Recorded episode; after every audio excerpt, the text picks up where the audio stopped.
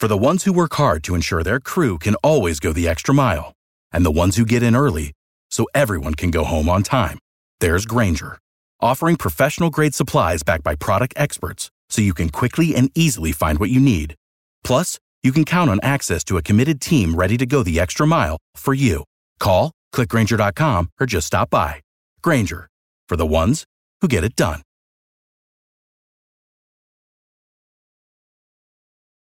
Every team, every topic, everywhere. This is Bleav.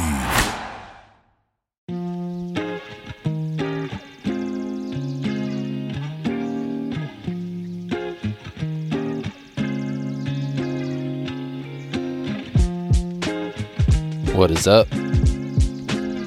Welcome to the Los Angeles Dodgers podcast on the Bleav Network. I am JP Hoornstra of the Southern California News Group. Been quite the last 72 hours. When the weekend started, I was looking at people in Southern California posting their snow pictures on social media. Had a nice pleasant interview with Shawn Green lined up about the beginning of spring training, not a lot of injuries, fun time it wasn't exactly a blizzard in my neck of the woods. It's just cold and rainy, but it was enough to knock out my power here in Northeast LA. And so this podcast is dropping about 72 hours later than I thought it would. My apologies for that. You'll hear from Shawn later in this episode, but we talked before the Dodgers Cactus League opener against the Milwaukee Brewers. And that means that we talked before the season ending injury to Gavin Lux. In case you missed it, and I'm not sure how you did, Gavin Lux has a torn right ACL. He will undergo surgery on March 7th. Dr. Neil ElAttrache conducting the symphony. I will link to some of that coverage in the show notes in case you missed it. But this is big news, folks. It's pretty much the worst case scenario. Losing a player for the entire season right at the beginning of spring training when every team, more or less, in Major League Baseball has set its roster. I guess the timing of the injury could be worse, but not by much. You know, in the grander scheme of things, shortstop is not a position of strength in the Dodgers system. Jacob Amaya was their top guy at the end of last year, and he was subsequently traded for Miguel Rojas. Now, looking at roster resource, Eddys Leonard is the top shortstop in the system. He's on the 40 man, but he has never played above high A. He's 22 years old, and he's coming off a Dominican Winter League season in which he slashed 200, 333, 286 against the kind of competition you usually see in the Dominican League, which is good, but at least one notch below the average major league pitcher. So he's not ready, and I don't think anyone in the organization will try to sell you on the idea that he is. So just looking at the free agents still out there, well, the Twins just signed old friend Donovan Solano. Other shortstops, I'm seeing Andrelton Simmons, Dee Gordon, Jose Iglesias, Alcides Escobar, Jurickson Profar, Didi Gregorius. If you're looking at some combination of Miguel Rojas and Chris Taylor, the drop off to literally any of those guys is fairly steep. Even if we assume they're all healthy, and I'd have to check with their agents to make sure they are, only two of them were positive WAR players last season Profar at 2.5 and Iglesias at 1.0. Iglesias is the better defensive player, Profar the better offensive player. I wouldn't read too much into Iglesias' 292 batting average and 328 OBP because he played at Coors Field where the outfield's huge and it's easy to pick up hits. I would imagine that he and Miguel Rojas offer similar projections. Give a slight edge to Rojas there. But if the Dodgers wanted to sign Iglesias to a minor league contract with an invitation to spring training, I don't know that Iglesias' agent will have a better chance of placing his client with a winning team. Profar's agent is Scott Boras. He's usually more aggressive than his peers, trying to gerrymander a market for his clients, which take nothing away from Scott Boras, that's his job. Uh, but I don't know if a minor league contract is an option there with Profar. More than that, I don't think shortstop is an option for Profar anymore. He hasn't played that position at the major league level since 2018. Back then, and we're talking about five years ago now, his range was already below average for the position. What is it now? I mean, who knows really? but I doubt the Dodgers are willing to find out, especially if it's a major league deal. They could sign him to play left field, which would firmly push Taylor out of the outfield picture, but I don't know if that's plan A. I'm just speculating for now, but as short term options go, signing Iglesias probably requires the least mental gymnastics. Long term, I'll give you one name to keep an eye on Willy Adames. Adames is the Brewers' starting shortstop. He's 27. Last year, he was worth somewhere between 4 and 5 war, depending on your source, and he's got three full seasons left before he's eligible for free agency. Now, whether or not he's a realistic trade target depends on how aggressive you think the Brewers are to dismantle their current core. Guys like Corbin Burnes, Brandon Woodruff, Adames, who was arguably their best offensive and defensive player last season. The fact that Adames was arguably their best player last season is kind of part of the problem in Milwaukee. He hit 31 home runs and drove in 98. That's good for a shortstop in any season. But he also reached base at a 298 clip, which was a career low, and he still batted second most nights for a team that won 86 games. That is breathtaking if you are accustomed to the idea that a team's number two hitter needs to be good at getting on base. So, should he even be a trade target for the Dodgers? Well, on the one hand, it feels a little dirty to be sitting here in the nation's number two media market speculating what it would take to pry away a brewer. It's classic baseball colonialism. Uh, on the other hand, it is absolutely fair to ask whether Matt Arnold wants to pay Willy Adames 8.7 million in 2023 and certainly more than that each of the next two seasons, given where they stand in the Central Division. The St. Louis Cardinals are showing no signs of slowing down. Cubs and the Pirates look like they're on their way up. I doubt the Pirates have the horses to catch the Brewers this year, but the Cubs might. And then you look at the fact that Milwaukee hasn't won a postseason series since 2018. You remember that's the year they took the Dodgers to Game 7 of the NLCS. And what's the outlook for this team? there's absolutely an argument to be made for going for it one more time, knowing you might be one trade away from grabbing a wild card berth. I just wonder if that changes by, say, June or July, if the Cubs and the Cardinals are clearly first and second in the division in some order. So, what will the Dodgers do next? Look, I guess the headline here is don't worry about who is playing shortstop on opening day or even for the next two or three months. Miguel Rojas or Chris Taylor or even Jose Iglesias is fine. And right now, fine is probably the best the Dodgers can aspire to as far as replacing Gavin Lux. You can start to get ambitious this summer once the trade deadline approaches.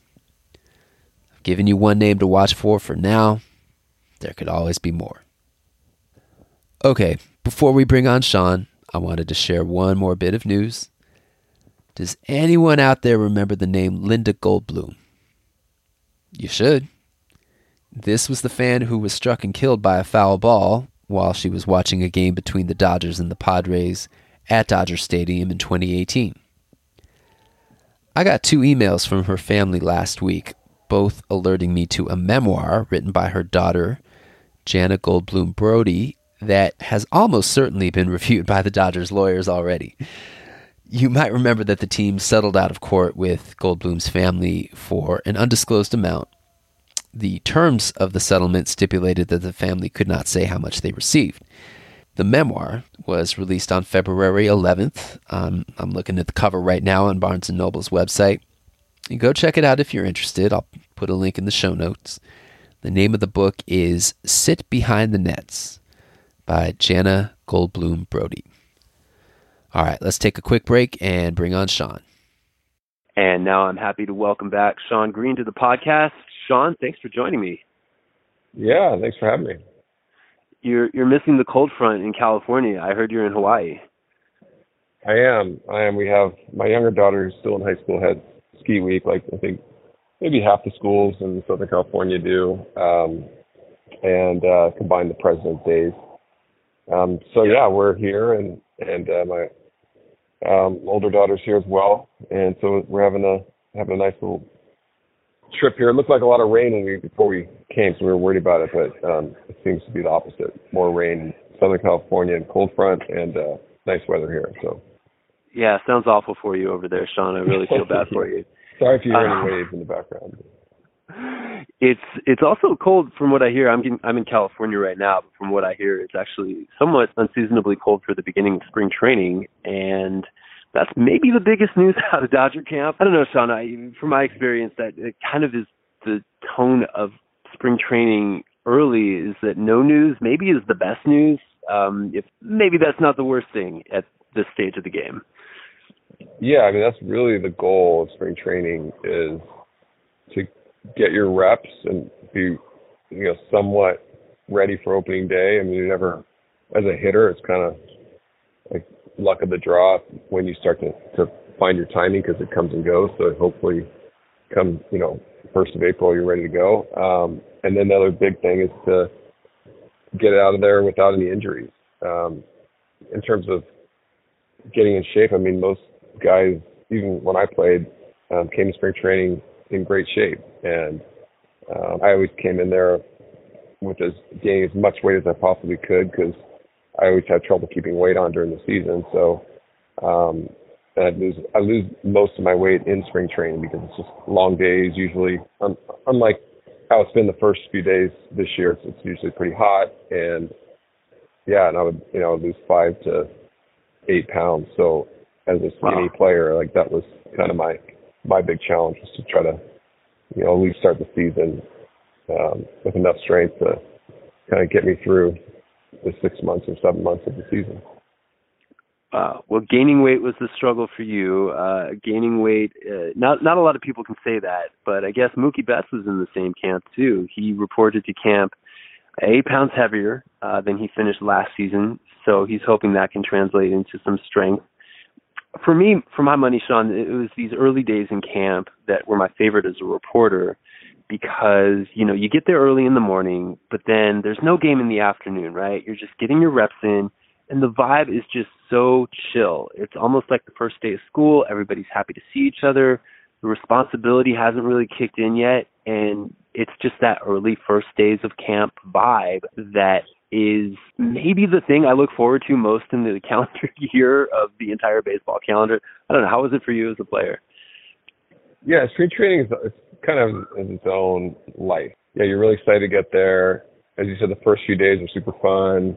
You, know, you see your buddies, get to meet some you know new players, some other teams, new players that are young guys that are you know wide-eyed and excited to be in camp and um, so it's it's it's a great time. And then after maybe like, you know, four or five days, you're kind of like, all right, this is getting old. Let's start games. And then you start games, and after like you know a week or ten days, you're like, all right, this is kind of getting old. Now let's start the season. And so that's sort of the way to, and more so as you get older. As you get older, I, I was I was a really bad spring training hitter, and I think a lot of it was because there just wasn't that extra layer of adrenaline because uh, you know it doesn't count for anything. And you know the pitchers you're facing the pitcher maybe maybe once the first you know pitcher pitches like two or three innings, and at the most you know they're working on stuff so they're maybe just not really pitching you the way they normally would. So it's kind of a weird time. And I, I think if I had to make the team based on spring training performance, I probably would have made one or two teams in my you know after my first couple of years, I probably wouldn't have made too many teams. So um, I was I was always happy. The best day of spring training was probably the first and last day. Mm-hmm. Well, I was going to say because it's really tempting as a fan to read too much into spring training because you haven't had any baseball games at all to read into since the end of last year. So they're playing. Why not? If a guy goes four for four in a Cactus League game, think, hey, maybe this is it. But it, it sounds like maybe that's a little bit more applicable to the younger guys for whom there is something on the line. Uh, if you're the Dodgers, you know, James Outman is looking to grab an outfield spot. Miguel Vargas is ready to show that he can be a starting second baseman in this league. I figure for those guys, maybe the adrenaline's a little bit higher than it would be for like a Mookie Betts or a Freddie Freeman at this stage in the year. Exactly. I mean, that's that's a really good point. Yeah, you have that. You're trying to show what you can do, and I remember as a young player, the first couple springs before you're kind of slated as a potential starter or whatever, you're coming off the bench in spring training, so you get super nervous. The bench coach kind of walks down and says, "Hey, you know, get loose after like second, you know, third inning or so, fourth inning." You know, the first week when the veteran guys are get their two at bats and leave, um, and so you get really nervous and excited, and yeah, and they have the adrenaline. I think there's certain guys that, for whatever reason, tend to be great spring training hitters, and then it never translates. And, mm. and on the flip side, there's guys. I mean, my last spring with the Mets, I thought I was going to get released. I was hitting in 07. I think I both Moises Alou and myself were hitting about 150 in the spring, and we were terrible. And then we started the season, and we were the two hitters in April. We both hit like you know 350 in April or whatever it was. So it's just kind of one of those things where when the lights come on, and that's the other, the other thing about spring training is you're playing all these day games for the most part. Yep. Yep. So your your clocks, you know, as after years of playing in the big leagues, once you play for the Cubs, I guess you're used to playing at night and and just feels not just not just like you know the way you you sleep and the time of your day, but I, I just think you know you're kind of just mentally you're when the lights are on, it feels more like okay, this is a real game, and all these day games sort of kind of they drag on, and it's just a different it's a different mentality. So I think it's certain guys for whatever reason, you know, love spring and play really well, and other guys can't. You know, they're excited to be there, get started again, and it's like, okay, I, I just want to get going. Yeah, Justin Turner was always that guy uh, in among recent Dodgers who it just seemed like once the calendar turned to May, he was the guy he was going to be the rest of the season. I know how that played in Los Angeles. Fans loved him rain or shine. I don't know how that's going to play in Boston. Uh, might not go as well for him. Best of luck. Um, but I, I want to circle back to Miguel Vargas because he's been in the news quite a bit this week. It's it's prospect ranking week, and Miguel Vargas is on pretty much every top 100 list that I've seen so far. Um, I was reading Fangraphs; they came out with their top 100 Vargas is a bankable big league ready hitter, and he's going to be the Dodgers' starting second baseman if everything goes according to plans. And I don't know. To me, seeing these prospect lists comes out. I know Keith Law had the Dodgers first overall uh, of all the 30 organizations in terms of his farm system rankings, and to me that justifies a little bit of what we saw, or more accurately, didn't see this offseason, which was a lot of activity on the free agent market in what was a very player friendly free agent market. The thing about prospects, though, Shawn, it's nice to see them on this list. It gives you some confidence that they're going to develop, but you just you just don't know when. Um, it could be this year, it could be a little bit down the road. You just know that they're coming. Yeah, and you know, Dodgers' success over the last decade is, I think, it's the biggest reason for that success from a player standpoint has been the farm system. I mean, look at all the great players that have come up through the system. And it's like every year there's a couple guys that are not just, you know, playing well or making a certain line, but they're they're key contributors, whether it's on the mound, the bullpen, um, on the field. So that's the key. And I, I look at all the great dynasties, and that's been the constant with the Yankees in in the 90s, mid 90s to 2000s, and the Braves throughout the 90s, they had all these great players coming up, and and you know, there's no it's no accident.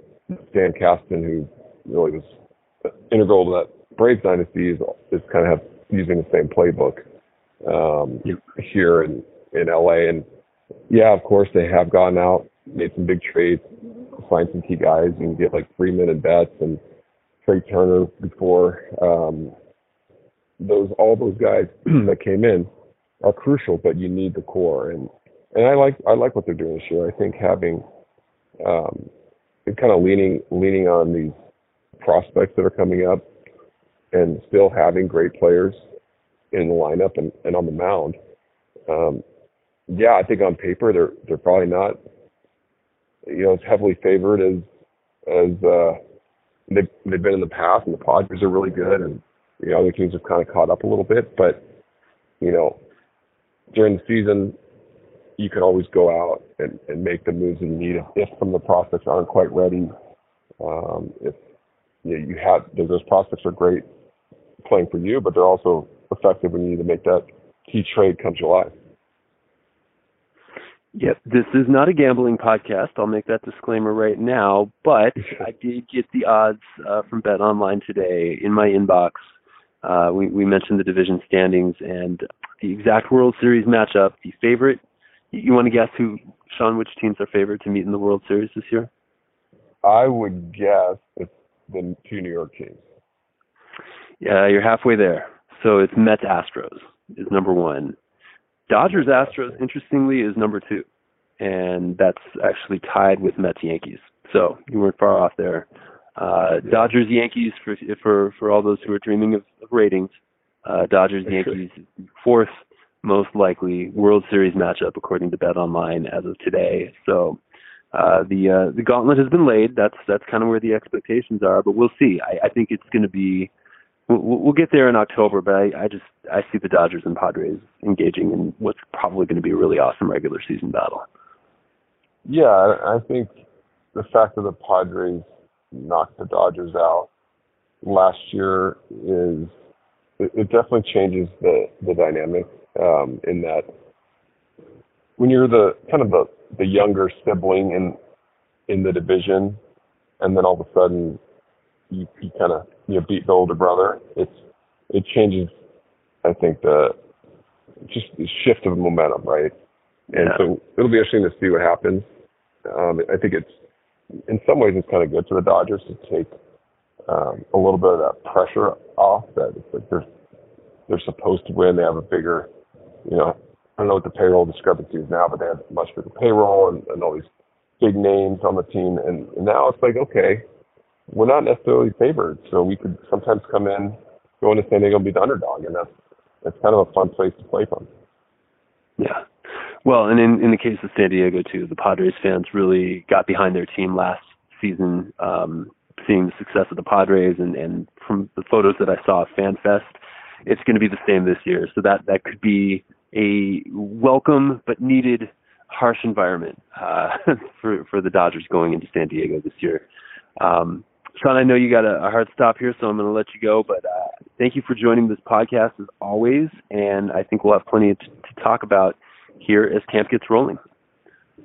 Yeah, no, it's going to be an exciting year, and and uh, you know I, I love having kind of a, a worthy adversary in in the the same division. I think it's, it's going to make for a great year and a lot of exciting and important series. Absolutely, especially that they got the brown uniforms back. That's just a personal right. choice of mine, but the aesthetics matter. They they totally matter. Yeah, no, I, I love it. Well, have a good one. I look forward to catching up as the spring moves on and we start to see uh, see and hear more interesting things coming out of camp. All right, that will do it for this week's episode. Thank you to Shawn Green, as always, for joining me. I should have said this I thought it goes without saying, but watch out for your ACLs, people. Especially when you're running the bases. You know, it's early in camp. No need to get hurt. Just take it easy. If you have not done so, please rate, review, and subscribe to this podcast. All of those things help. Stay warm out there. Send your prayers to Gavin Lux. He appreciates them. Be well.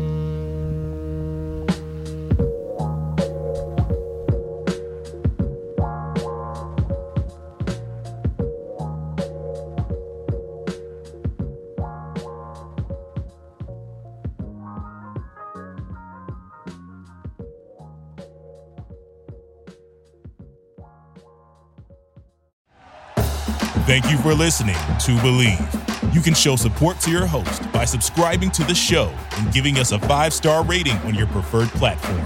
Check us out at Bleav.com and search for B L E A V on YouTube.